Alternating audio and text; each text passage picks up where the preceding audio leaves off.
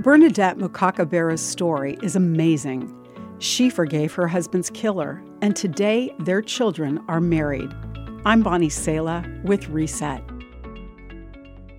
This story of forgiveness and reconciliation comes from the country of Rwanda, where in just 100 days, 800,000 Tutsis were slaughtered by their Hutu neighbors after decades of hateful propaganda.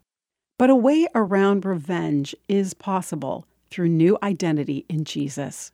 Following Jesus humbles us with our complete need for God, gives us membership in God's family, and we learn that following Jesus means loving others above all.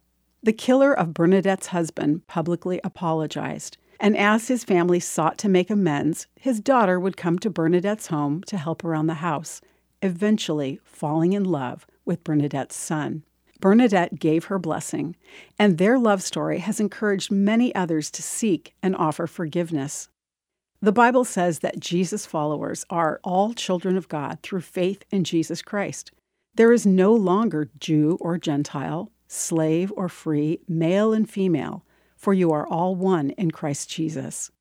The first Rwandan church to publicly repent of not rooting out discrimination made this statement we ask the people of Rwanda and the worldwide Christian family to oppose every rejection of God's will for his creatures, to denounce and resist strongly ethnicity, regionalism, and religious divisions.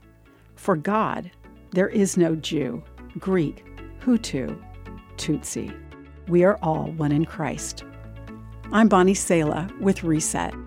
To hear this again, read or share this, or to find more resources like this, visit guidelines.org.